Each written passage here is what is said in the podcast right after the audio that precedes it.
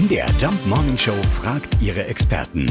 Fakt oder Fake? Dr. Christoph Specht. Ja, müssen wir uns Sorgen machen, bekommen wir von Stress wirklich graue Haare?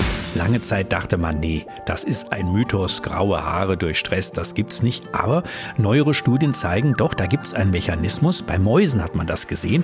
Wenn die Stress haben, dann wird der Sympathikus mehr aktiviert, also ein Teil des vegetativen Nervensystems. Und dieser Sympathikus-Nerv wirkt auf Stammzellen, die für diese Melanineinlagerung, also das dunkle Pigment in den Haaren, zuständig ist.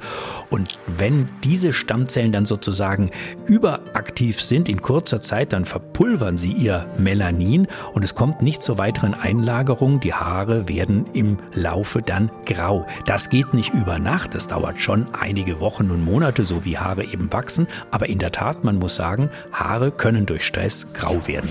Stimmt, also wirklich, durch Stress können wir tatsächlich graue Haare bekommen.